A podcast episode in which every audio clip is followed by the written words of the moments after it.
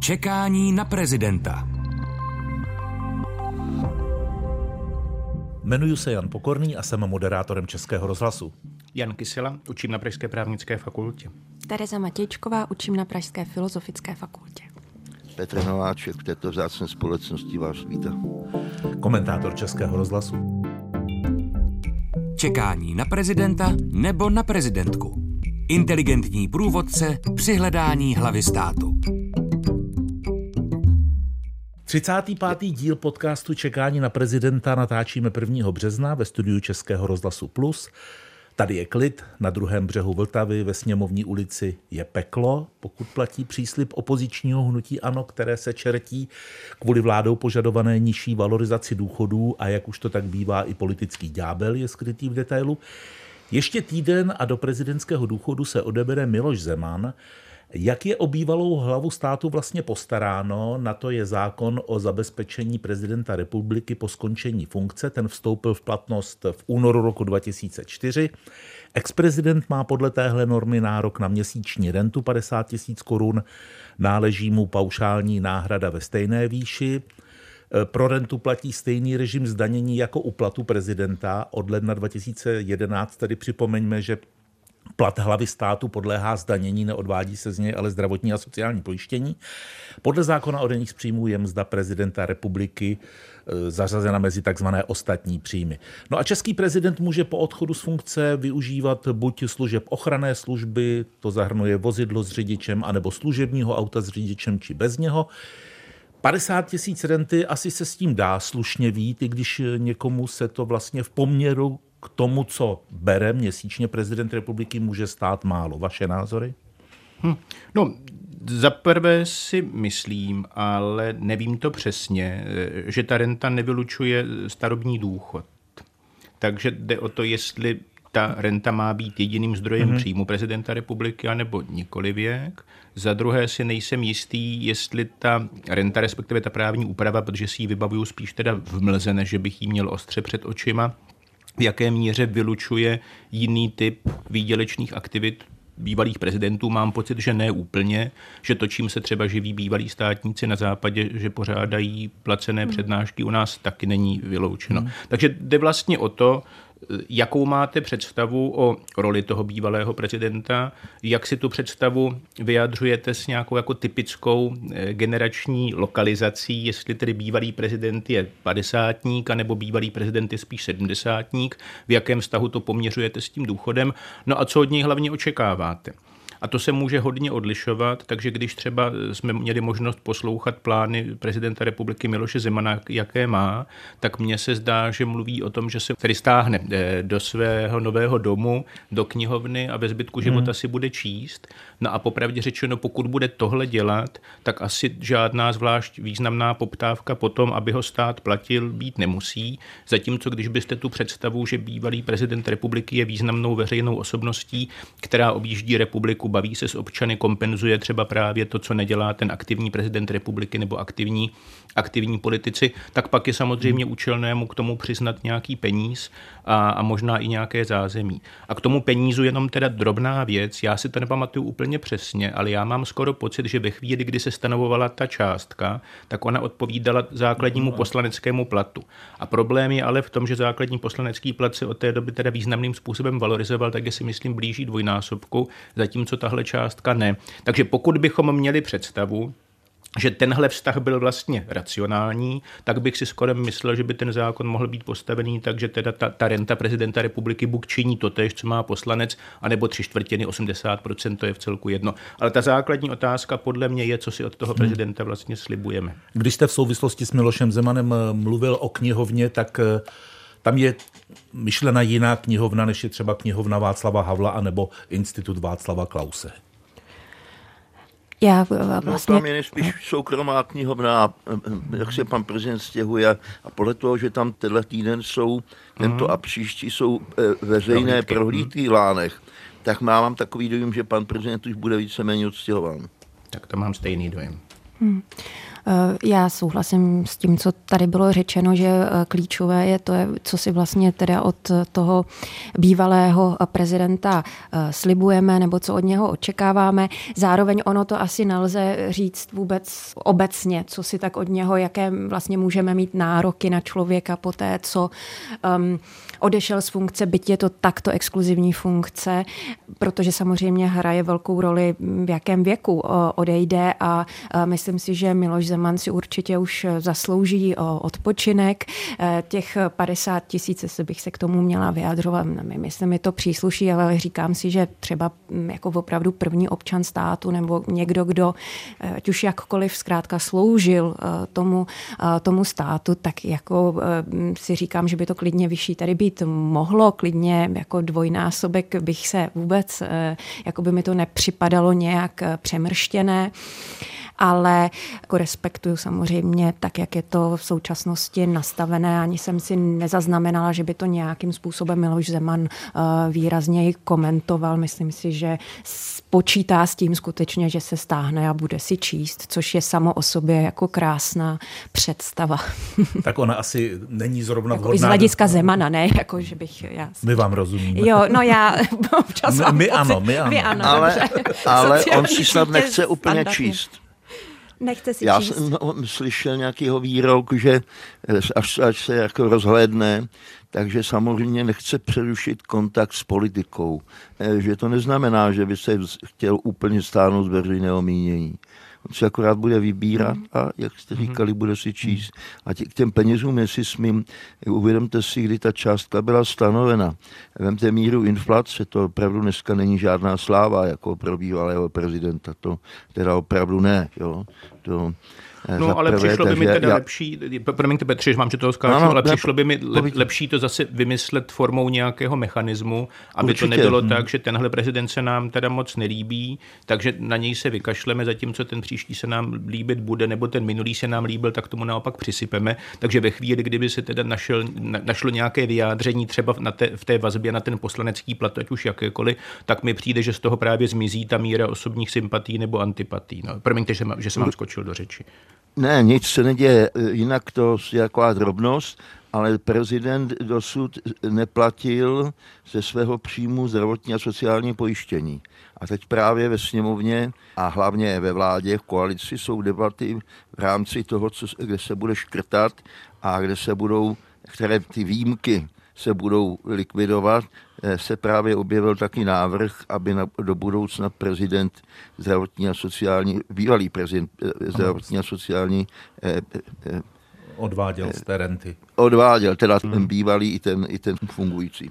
No a to je vlastně ten důvod, proč se o tom mluví, byť teda motiv mi to přijde úplně bizarní, protože pokud teda Českou republiku zachrání to, jestli prezidentu republiky z té 50 tisícové renty bude nebo nebude odvádět zdravotní a sociální, tak to mi přijde, že je teda hodně eh, na tom Česká republika špatně, že tyhle peníze potřebuje, ale pokud by to byl teda podnět k nějakému obecnějšímu zamyšlení se, tak bych to teda dost vítal. Konec konců mm, eh, v Německu se o tom mluvilo nedávno v souvislosti s bývalou spolkovou kancléřkou mm. paní Merklovou, která není hlavou státu, ale stejně jí právě možná proto, jakou roli hraje spolkový kancléř v tom německém ústavním a politickém systému přiznává určité zabezpečení, které je teda výrazně větší než to, než to eh, české, zejména vzhledem k počtu lidí, které je schopen stát pro ní platit. A zase to samozřejmě nedělá z toho důvodu, že jí bude někdo poponášet nebo nosit jí kávu, ale v očekávání, že od těch bývalých spolkových kancléřů se něco očekává. No, no a teď jde právě o to, že se to může zemi od zemi lišit, mimo jiné v to, jestli to očekávání veřejnosti ti konkrétní bývalí prezidenti naplnili. U nás třeba instituci bývalého soudce ústavního soudu definoval eh, Vojtěch Cepl. A kdyby nebylo Vojtěcha Cepla, tak vlastně jako nepřemýšlíme úplně o tom, co vlastně ti bývalí soudci ústavního soudu dělají. Máme dobrou, špatnou zkušenost se šéfy zpravodajských služeb, se kterými není Česká republika schopna nějak pracovat, takže ve chvíli, kdy jeden z nich se potom stal ředitelem kasina, tak to budilo jistou pozornost, jenomže ve chvíli, kdy těm lidem právě nenabídnete nic, ani rentu, ani zaměstnání, no tak těžko čekat, že všichni spáchají sebevraždu, protože teda přece jejich mise pro stát skončila a co teď co teď mají dalšího dělat. Takže myslím, že ta personální politika, kterou Česká republika provozuje ve vztahu k bývalým premiérům, sociální demokracii mají pěknou tradici, jak se ke svým bývalým předsedům, mm.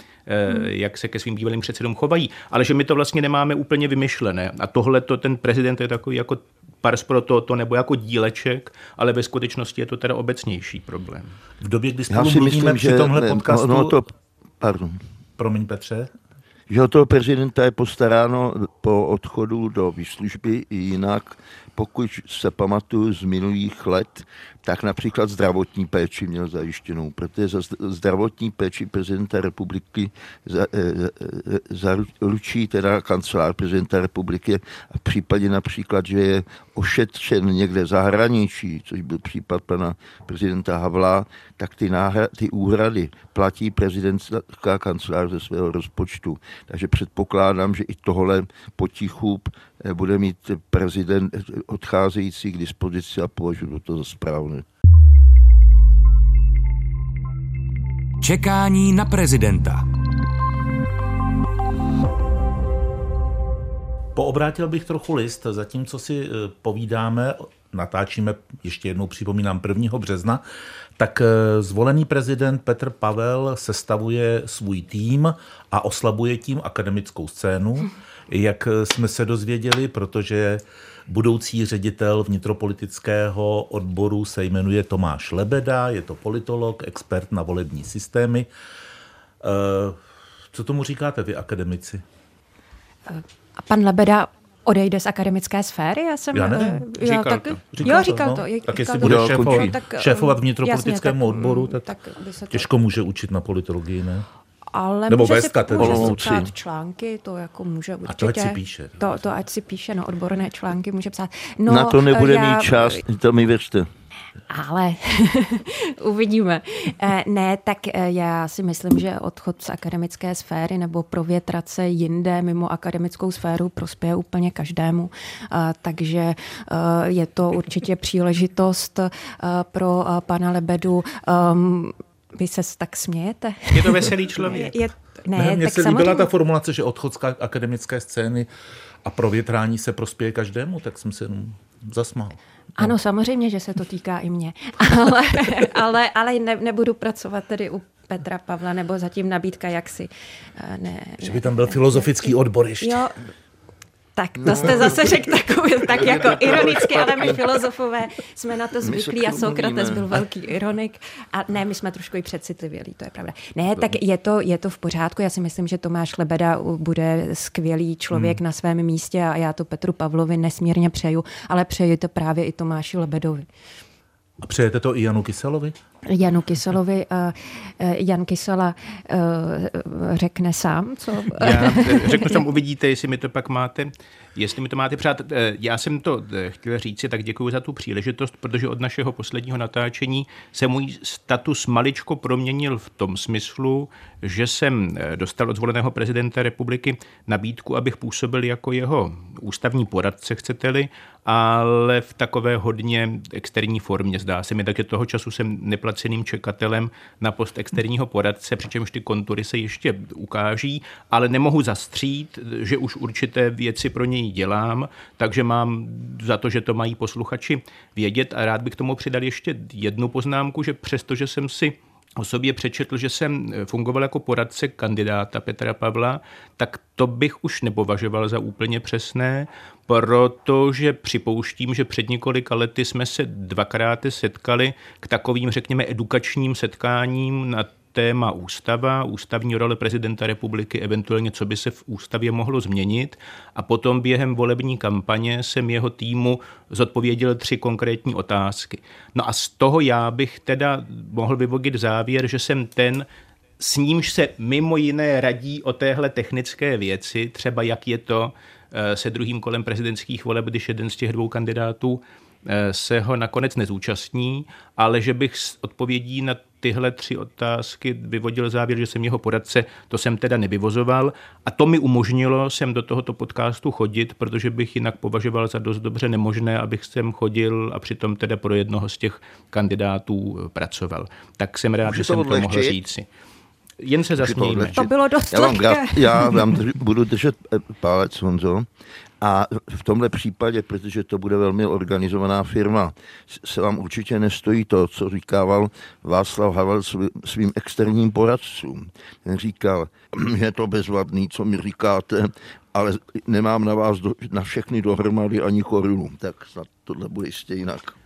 To jsem zvědav, popravdě řečeno, ale zatím to teda nevím. Jenom se mi zdá, že ve srovnání s Tomášem Lebedou, který nastupuje do ředitelské pozice významného nově zakládaného odboru nebo při nejmenším modifikovaného odboru, že tam toho času existoval analytický odbor, který patrně v jistém smyslu může být základem toho nového pracoviště, taky v závislosti na tom, kdo tam pracuje, což já nevím, tak ta, ta moje role je teda mnohem úžeji definovaná a mnohem externější, takže po mně nikdo nechce, abych opouštěl svá zaměstnání, protože mě taky nechce platit tak, abych mohl opouštět svá zaměstnání. A jelikož já žiju ze závislé práce své zejména, tak potom za ní potřebuji být odměňován. My vám... malinkou poznámku, Honzo, je to trošku jinak. Tam byl analytický odbor, který kdysi vedla jedna hodná paní doktorka socioložka, ale jinak tam byl odbor vnitřní politiky. Věřte, že to vím, já jsem, mě byla učiněna nabídka být jeho šéfem a pak tam byl odbor zahraniční politiky. Aha. A Lebeda dělá právě odbor vnitřní politiky, Tomáš. No. Ano. A je to šikovný člověk ne, a navíc to, to, je to vynálezce. To, to je šikovný, vzdělaný, pilný, všechno, všechno. I tak ale musím říci, že mě to maličko překvapilo, protože to přece jenom je hodně odlišný typ kariéry ale určitě platí to, co buď říkala, nebo při nejmenším naznačovala Tereza Matějčková, že když je někomu tolik, kolik je Tomáši Lebedovi, on je o něco mladší než já, mám pocit, že mu tak 640 třeba, a už je v té své akademické kariéře relativně dlouho a je tak úspěšný jako on, tak si může říkat, jestli pak já tady mám se trvat dalších 20 nebo 25 let v podstatě jako plus minus ve stejné koleji nebo ve stejné brázdě, která bude stále hlubší tím, jak jsem stále vzdělanější, mm, myslivější, vyorávám stále výrazněji ten příkop vědění ve sféře volebních eh, systémů třeba. No a nebo mám teda jako trošku změnit to pole, kde ta brázda zatím teda žádná moc není a začnu, hmm. začnu vyorávat. No a jako tohle to je pokušení podle mě jako každého akademika. Já jsem vlastně jako nikdy nebyl čistý akademik, protože od začátku, kdy pracuju, mám dvě zaměstnání, což pro mě mělo ten význam, že se mi zdálo, že ani v jednom, ani ve druhém tom prostředí úplně nezblbnu, že to z části jako vykompenzuju, ani v jednom, ani v tom druhém prostředí nejsem nejste tak úplně závislí na těch hmm. zaměstnavatelích, což mi taky přišlo docela, docela užitečné. Takže já mám vlastně jako docela pochopení, proto když si někdo řekne, že by mohl zkusit něco jiného, ale i tak říkám, že mě to malinko překvapilo. Stejně jste mě Honzo překvapil. To je dneska tady jedno velké překvapení. No víte čím? Mně se opakovaně zdálo, já mám takové živé sny, že jste místo předsedou uh, ústavního soudu. No to je hodně konkrétní sen, tak takovéhle já asi úplně nemývám. No už jenom Petře, že se ti zdá o Janu Kyselovi, je zajímavé a pozoruhodné. A, a je v taláru ne, ještě. Je v taláru a v té, v té funkci, v které ty ho vidíš. Já bych to uzavřel, tohle svěřovací hmm. okénko. Eh, děkuji Janu Kyselovi za otevřenost a díky ní eh, půjdete už jenom do jednoho podcastu čekání na prezidenta, pak si raďte prezidentu Pavlovi. Ono víc těch podcastů totiž ani nebude. My se Přesně, 8. března sejdeme, sejdeme v téhle, pozi, v, tě, v téhle sestavě eh, naposledy. Miloš Zeman svého času napsal takovou knihu, jak jsem se mýlil v politice. Když se my začneme ohlížet za těmi i s tímhle, včetně tohoto dílu, 35 epizodami podcastu eh, Čekání na prezidenta. V čem jsme se kdo mýlili? Já třeba v tom, že jsem si myslel, že vyhraje Andrej Babiš. Já jsem si stoprocentně myslela, také ne, že stoprocentně vyhraje, ale určitě i já jsem si myslela, eh, že vyhraje Andrej Babiš. Mě překvapilo vlastně hrozně věcí. Tedy mě překvapilo třeba to, jakým způsobem spoustu těch lidí vlastně vyrostlo během té kampaně, jakkoliv já jsem tady taky byla často že kritická na adresu mnoha men, tak mě vyrazilo dech, jakým způsobem Petr Pavel se skutečně přetavil z člověka, u něhož jsem si myslela, že by mu prezidentská role úplně nevyhovovala v člověka, kde vlastně jsem sama viděla, že dokáže oslovovat různé skupiny obyvatel, že dokáže myslet na různé skupiny obyvatel a a že vlastně se na, přirozeně nějak jako našel v té roli, že to nevypadalo, jo, tady se neustále jsme i my několikrát mluvili o tom, že ho musí někdo vycvičit, jo, a tak, ale on, což on na sobě zjevně nesmírně pracoval, ale tak, že to zkrátka z toho přetvořil tu druhou přirozenost a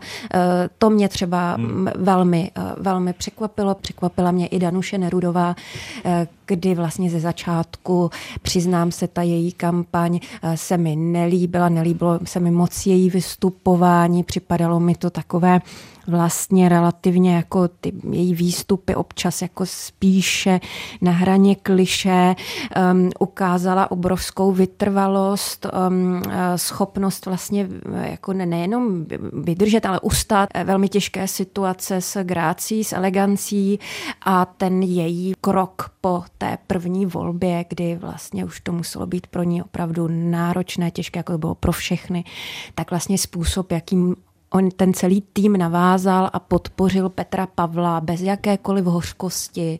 To myslím, že byla jako lekce hmm. uh, velmi působivá. Takže nakonec... To musím si tady udělat takovou poznámku velkorysost těch poražených, že to mě, no, to mě bavilo. Ano. Ano, ano, takže to... Některých tedy. Něk, ně, některých, no, některých. Měla jsem tendenci, že jsem eh, tady i často říkala, že vlastně ty kandidáti nejsou moc dobří, eh, že nemáme osobnosti a tak. A vlastně jako zdá se mi, že ta příležitost z nich ty osobnosti vlastně udělala. A nakonec jsem si říkala, že to jsem to tady vykládala vlastně, teď eh, jak bys obstála ty a oni opravdu velmi důstojně se toho zhostili. Hmm. V čem se mýlil Petr Nováček? Člověče, já to, já to nemůžu přijít, já si myslím, že jsem Neumilný. byl ještě ve vašem, no ne, určitě jsem se mýlil na, na, na, na prosté spoustě věcí, protože, jak říká, cituji, prosím, jen blbec nezmí, nemění názor. Že já ne, jen idiot nemění svoje názory, cituji přesně, Petr. Já myslím, že ne. No, já myslím, že ano. Já myslím, že ne. Já myslím, že ano. No bylo to vlevo dole. No. no takže jsem měl pravdu. No a já tady mám za sebou kni- kni- knihovničku našich prezidentů, včetně knihovničky Václava Klauze. Počkejte, až já to na tu znovu přejedu, to uvidíte. V čem se mýlil Jan Kysela, pokud se mýlil? No, přemýšlím o tom právě, když vy, vy vyjmenováváte své omily, hmm. které ve skutečnosti nejsou omily, protože to je vlastně jako jiný trošku Jasně, typ no. reflexe. Hmm. Oni opravdu se ta situace hmm. měnila velmi dynamicky. Jo. Že? A já teda když říkáte, myslel jsem, že vyhraje Andrej Babiš, já jsem s tím asi počítal, že to je teda velmi pravděpodobné, než že bych si to jako úplně myslel, protože jsem se asi snažil si nemyslet žádné úplně jako konkrétní výstupy nebo výsledky a že bych se teda dopustil nějakých jako úplně analytických pochybení, to si nejsem jistý, takže potom bychom se mohli bavit teda o míře překvapení v nějakém ohledu, to je asi něco, trošku jiného, ale nejsem si jistý, jestli jsem někde jako udělal velkou, velkou botu ale možná se mi daří velké boty zapomínat a pak je ten hmm. život o něco šťastnější. Takže ty největší sebespit jsme udělali my s Terezou Matějčkovou. Ale já bych měla ještě jeden vlastně větší. Já jsem taková jako hodně... ne, já jsem opravdu, když jsem sem nastupovala, tak jsem měla tendenci opravdu hájit tu přímou volbu. Ne hájit, to je příliš silné slovo. Vyvažovat, zdá hmm. se mi, va, vaší skepsy vůči jo. přímé volbě. A myslím si, že to bylo přirozené, že to nebyla moje dialektická nátura heglovská, že prostě když někdo řekne A, tak já řeknu no, nevím.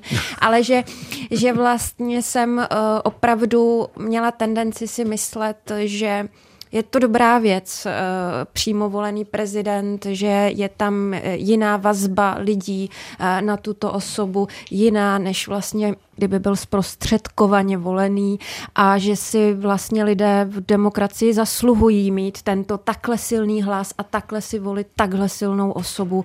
Dneska bych to asi opravdu neřekla, eh, protože ta eh, kampaň, um, já vlastně i na pozadí té ošklivosti té kampaně oceňuju ty um, jednotlivé kandidáti, kteří přestože čelili takovým jako útokům, tak vlastně jako neklesali, jo, neklesali hmm. pod nějakou úroveň, ale myslím si, že to už opravdu uh, předpokládá obrovskou sílu a to, co jsme viděli potom už vlastně ty výhrušky, jakým způsobem se začaly tematizovat, že pomalu by člověk měl pocit, že by se měl bát i o jednotlivé ty kandidáty, jakým způsobem i ve veřejném prostoru, i my, jakým způsobem, ne teďka my tady čtyři, ale eh, jakým způsobem eh, občané diskutovali. Možná, že to bylo skutečně dáno i tím, že žijeme jako rozjitřenou dobou tou válkou eh, na Ukrajině, že ta agresivita je větší ve společnosti, ale, ale tímhle vlastně, kdybychom měli šanci, jak tímto neprocházet, myslím hmm. si, že by to té společnosti spíše prospělo. O něco by přišla určitě, protože silná hlava státu volena přímo, tak je to nějaká hodnota eh, nespochybnitelná, ale ta cena, kterou platíme, je skoro um, zkrátka neslušná. Mhm. K tomu mám eh, dvě poznámky. Ta první poznámka, ta se týká zkoušky Pavlem, protože my zatím máme otestovaného přímo voleného prezidenta pouze Milošem hmm. Zemanem a za víc ještě Milošem Zemanem v určitém konkrétním kontextu, který se během jeho prezidentství měnil a s tím se trochu měnil i manévrovací prostor Miloše Zemana, v němž se ale současně promítal ten zdravotní stav Miloše Zemana. Takže jde o to, co vlastně z těchto faktorů osobnost, zdraví, institucionální okolí, co se dá přesně vyvodit. Takže teď uvidíme jiný osobnostní typ, ehm, a pokud i u něj by to špatně dopadalo, tak pak bych si teda myslel, že je to teda ještě horší, než jsem si myslel na začátku a než si myslím teď, protože nejde jenom o to, že ten prezidentský úřad má významnou auru, která s vámi nějak pracuje a může vás vést hmm. k pokoře, anebo taky k píše. Nejde jenom o to, že sídlíte na hradě, což může fungovat e, oběma směry, ale jde i o to, v jaké míře do vás občané projektují určitý typ očekávání. A jde o to, jaká to jsou očekávání. Pokud ta očekávání jsou, budete důstojnější než Miloš Zeman, dá se jim snadno vyhovět. Budete se chovat lépe ve vztahu k ústavě, než Miloš Zeman dá se tomu lépe vyhovět, ale pokud by ta očekávání měla být maximalistická, tak ten pocit, že máte za sebou teda více než 3 miliony lidí, kteří od vás něco očekávají a vy je nechcete zklamat, tak tu osobnost prostě může určitým způsobem proměňovat výrazněji, než by tomu mohlo být u té nepřímé volby. Takže zkouška Pavlem. A druhá poznámka, Mm, I když bychom si nechali přímou volbu, a já si myslím, že dokud významná část veřejnosti neřekne, že ji nechce, mm. tak s tím politici nebudou Samozřejmě. nic dělat, protože proč by to dělali. Tak je spíš otázka, jestli i když bychom si nechali přímou volbu, jestli nutně musíme mít v tomhle formátu té dvoukolové. Protože to, co nám na té přímé volbě vadí, je, pomineme-li to, co dělá s tím prezidentem, tak to, co se děje mezi prvním a druhým kolem, hmm. protože tady nejde o to, že se nám ta společnost různě teda vaří, možná zbytečně, ale jde o to, že se nám prostě rozdělí na ty dvě hmm. části. A ve chvíli, kdybychom vyřadili to druhé kolo, tím, že bychom sáhli k nějakým těm variantám australského volebního systému, kde máte jenom jedno kolo a řadíte ty kandidáty a dokud někdo tím přehazováním preferencí nezíská nad 50% hlasů, tak prostě počítáte a počítáte, tak máte prostě devět kandidátů, že by se společnost rozdělila do devíti jako fatálně znesvářených kmenů je dost nepravděpodobné a máte tam přitom teda ten bonus té absolutní volby. Jo, což je vlastně úplně hmm. to samé, o čem se mluví v souvislosti se senátní volbou, tam to není kvůli polarizaci, ale jde o to, že k tomu druhému kolu chodí málo voličů. Takže tohle to je vlastně jako téma Tomáše Lebedy a dá se to samozřejmě velmi snadno vyřešit, pokud to ale někdo bude chtít řešit. Takže jako bychom hmm zachovali přímou volbu, když ji chceme, mm. ale snížili jsme podle mě to, co je na ní jako tím nejvíce zavánějícím komponentem, to je to rozhádání se mezi ty dva tábory. Mm. Tak teď mu trochu usnadňujete práci, jen ho nechte. Jen ho nechte, jen ho nechte. tak se bojí. Petře Nováčku, eh, když eh, sleduješ debatu o tom, jak by se mohla nebo měla změnit přímá volba prezidenta, třeba, že by to byl jenom jeden den oproti eh, dosavadním dvou dnům. Myslíš si, že by to mohlo mít nějaký smysl a pokud ano, tak v čem? Já osobně si myslím, že by měl být jeden volební den. A to obecně. A to, dokonce bych to viděl podobně, jako to mají v některých jiných zemích, třeba středa nebo úterý. To jsou prostě lidi v práci, to jsou lidi na svých místech a takový ty konce týdne, pátek, sobota, teď, jako, jo, to je, to je prostě jak, na ta, jak se tomu říká, nastavená kaše. Nevím v 21. století proč, Kdyby jako za, za první republiky eh, lidi eh, byli někde přihlášeni že jo, a do místa volby museli jet, tak to bylo v zákoně, že na to dostali půl a půl dne volna, aby tam prostě někam tím povozem od, od lokálky stihli dojet, protože volba byla povinná, to, už dneska přece není. Takže já bych dal jeden den, tím věc by byl jednodušší e, i pro e, ty volební komise, žádný pečetění, přes noc hlídání, policejní hlídání, uren a no, prostě to takový blázinec. A za druhé, za druhé, asi v každém případě, v každém případě teda, už dávno, dávno tady měla být elektronická volba a nebo alespoň korespondenční volba, protože vyřazovat ze hry a 250-300 tisíc eh, našich spolučanů, kteří žijí mimo území České republiky, je nemravné a je to politicky naprosto průhledné. To, to, to dělala věce, která se bála, že tam by, tam by těch hlasů moc nepobrala. A když jsme mm, u těch stran, no eh, o tom, kdy se má volit, bylo, byla vždycky zajímavá debata. Ale já například vím, že lidovci ty jednu chvíli chtěli, aby se volilo v sobotu a v neděli. A víte, jaký byl důvod? No, říkali, no když naši bratři a sestry půjdou z kostela, tak to, to samozřejmě vemou hned kolem těch volebních úren. Hmm. Já myslím, že se zbytečně báli, protože oni mají velmi disciplinované voličstvo. Já bych možná tady namítala, byť jako rozumím těm argumentům, že bych si tu volbu jako neusnadňovala, jo? jako ten argument, že někdo musí někde být s tou urnou, já chápu, že je to složitý, ale um, možná je to, je to opravdu klíčový um, pilíř demokracie a e, vlastně možná taky vycházíme trošku z toho, že jsme buď akademici nebo novináři poměrně flexibilní lidé, kteří si můžou v úterý nebo ve středu zařídit to, že e, někam půjdou, ale tak lidé mají různě služby a to jako už, nebo pracují jako tak, že je, to se, bude ale pro ně složitější. od rána třeba od 6 do večera do 10. To by no, si no, se tak to taková dlouhá doba. To, to by si myslím, že v nemocnicích zcela běžně, nebo nevím, jestli zcela běžně, ale slýchám to, slýchám to. Takže e, jako myslím si, že je tam riziko, že některé lidi, a ne, ne, neznamená to, že by si to nemohli zařídit, ale že to třeba už pro ně bude trošku složitější si to zařídit a řeknou se, no tak tam nepůjdu. Jo, takže eh, v tomhle smyslu si myslím, že je to prostě příliš cené na to, abychom hráli na pohodlí takhle. Když... Pan velkomoderátor Pokorný učinil na, na mé konto poznámku, že bych se divil, od kdy lidé pracují. Eh, pan velkomoderátor je stižen tím, že se budí v půl čtvrté ráno a nej, je nejraději, když 6 hodin může eh, zasednout mikrofonu, mikrofonu. A přes den odmoderuje ještě dva, tři kousky nebo udělá něco jiného. A je-li to třeba, tak pokračuje večer že to je extrémní typ. Já jsem mimochodem býval podobný, pokud mě to zdraví eh, dovolilo, ale přetočený, protože noční, eh, ran, časně ranní práce je pro mě nemyslitelná. To nevím o sobě ani k semenu. Pro mě taky to máme teda společné. No vidíte. Věřte si taky, pane profesore. Kdy stáváte vy? Já ideálně, no nebudu to radši říkat, no, byly by ty forky na filozofii. No. Nebudu. Proto jsme dnes točili o půl druhé, že? Pamatujete se na Jana Verika? Abych se vyspala do jedenácti.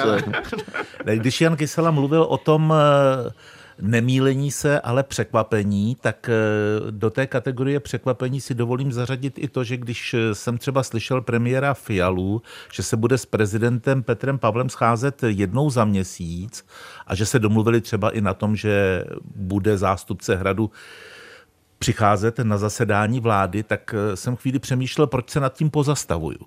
Takže jsem si odvykl něčemu, hmm. takže mě překvapilo, že jsem si opravdu odvykl něčemu, co je normální, nebo by mělo být normální. No, vzpomeňte na ty schůzky Havel Klaus, od kterých potom ale bylo upuštěno. Hmm. Myslím, že o tom Václav Havel psal, prosím stručně, že s tím měl spojené trauma, protože ty schůzky se vyvíjely způsobem, kterým asi nebyly úplně původně zamýšleny. Vyvíjely se tak, že Václav Klaus pravidelně školil Václava Havla stran toho, co se mu teda nepovedlo, co neměl dělat, hmm. neměl říkat, jak by to mělo být lepší. No a to asi není úplně teda formát, kvůli kterému se prezident republiky s předsedou vlády setká, eh, setkávají, ale jinak teda ta ta výměna informací nebo vůbec jako prostý osobní kontakt, ten je samozřejmě, samozřejmě na místě. No. A jde o to, mm, že on asi nemusí být spojený s nějakou jako zvláštní veřejnou pozorností. Stejně tak, když se prezident stýká s ministry, že je to jako běžný provoz státu a neměli by ale podle mě ani novináři očekávat, že z každé takové jako schůzky vzejde nějaké jako úžasné sdělení. Prostě jsme se sešli a řekli jsme, hmm. co, se, co se v tom rezortu děje, no a to je jako všechno. No. Pokud to bude fungovat, třeba se i my novináři za půl roku na to zvykneme a nebudeme stepovat eh, hmm. tu před Strakovou akademií nebo tu před Pražským hradem. A to přece vzniklo hned po listopadu, protože Hác Václav říkal všechno otevřeně, všechno otevřeně, všechno otevřeně a jiní to nemohli dělat hmm. jinak a já jsem v, té době tím novinářem byl, že ty taky Honzo, to byla úplně jiná atmosféra, dneska ty briefingy jsou často víceméně formální. No. A ještě pokud je o toho Václava Havla, ten opravdu trpěl těmi schůzkami, čím dál tím víc a víc. Eh, ještě když nebyl, když nebyl předtím, než se stal českým prezidentem, tak tomu zase Václav Klaus ráno telefonoval domů, čímž ho zbudil vždycky. Já jsem jednou říkal, pane prezidente, dejte si budíka a zavolejte vy jemu v pět ráno. No. Normálně to udělejte, uvidíte ten výsledek. No. A, ale to je jen taková legrace. A to, že to, ta frekvence, o níž si Honzo mluvil, kdy bude pan prezident chodit do vlády, já si myslím, že to je docela dobře stanoveno a dokonce v, zatím vidím dlouhé prsty tady našeho kolegy ještě stále, Jana Kysely, protože je, je to takový, aby byl dostatečně informován a současně, aby jim tam s prominutím neles každý týden jo, protože to by bylo něco jiného. No. Jinak ještě k těm ministrům, to ale posluchači asi vědí, eh, prezident Masaryk, ten si k sobě průběžně zval nejrůzně poslance a jiné lidi, politicky činné, jinak činné, a většinou se o tom vůbec nevědělo. No, moje prsty to nejsou. Pardon, a... já jenom jsem chtěl komentovat, že dlouhé prsty páně profesorovi uchopili propisku a ne. psali nějakou poznámku. Ne, moje prsty to rozhodně, rozhodně nejsou. A, a, mě. a k tomu, k tomu Masarykovi. Mm, Masaryk, jak už jsme si tady říkali mnohokrát, hmm. že vytvořil ten specifický fenomén hradu, jehož jádrem byl prezidentský úřad, jehož takovou jako kostrou byla prezidentská kancelář, ale ten fenomen byl mnohem obecnější. Každopádně z té prezidentské kanceláře vycházeli vyslanci a ti jednali s nejrůznějšími představiteli politiky, ať už to byl teda Přemysl Šámal jako kancléř, nebo to byl třeba sekční šéf Šízl a tak. A to já myslím, že je totiž role toho politického ředitele, jako byl třeba Pavel Fischer, že prostě chodíte po parlamentu hmm. a s různými lidmi více či méně významnými mluvíte. A Nebo to je role, kterou má ale mít Tomáš Lebeda. Hmm. A to je ten důvod, proč mě to překvapilo. Protože já si nejsem úplně jistý, jestli Tomáš Lebeda je teda ten typ, který prostě bude konferovat s různými poslanci a senátory a sdělovat jim stanoviska prezidenta republiky, sdělovat jim, nebo naopak zjišťovat, co oni si myslí. Že bude je, dělat tu politiku. Jestli vlastně. ho to bude bavit. Hmm. Jo, ale to se musí ukázat a konec konců patrně teda tuší, že ta práce spočívá a kývil na ní. Ale to, to je vlastně zdroj hmm. toho mého hmm. překvapení. Akorát jsme si je... řekli, jak tady ano. lidé rostou výzvami. Určitě, takže... určitě rostou přesně, přesně, přesně. Mm. Jo, já myslím, že teď už může být mnohem větší, než když jsme ho naposledy viděli. Přesně tak a ono mu nic jiného možná ani nezbyde. tak pro dnešek eh, vám poděkuji.